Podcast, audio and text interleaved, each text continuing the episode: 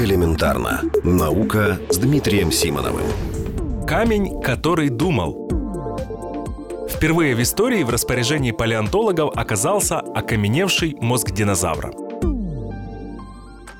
Кости динозавров и других вымерших позвоночных сегодня не редкость. Их можно видеть в палеонтологических музеях и частных коллекциях. Иногда находят целые туши мамонтов, которые отлично сохранились благодаря вечной мерзлоте. Сохранились их гены и даже содержимое желудка. Настоящее сокровище с точки зрения науки. Но мамонты жили 10 или 20 тысяч лет назад, а динозавры, как известно, вымерли 65 миллионов лет назад. Очевидно, что и камень за такое время может превратиться в песок. Что уж говорить о мягких тканях. Но в 2004 году один собиратель окаменелостей нашел на юге Англии необычный коричневый камень. Возникло предположение, что это не что иное, как мозг древнего ящера. А более пристальное изучение с помощью инструментальных методов подтвердило эту догадку. Можно сказать, что это мозг одного из родственников игуанодона, вида травоядных динозавров.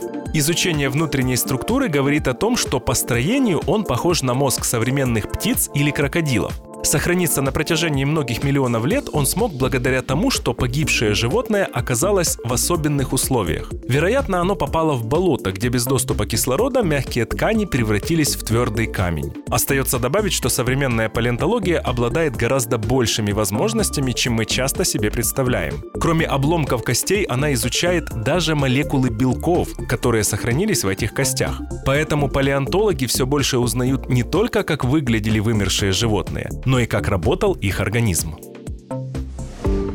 Элементарно. Наука. Ежедневно в эфире «Вестей».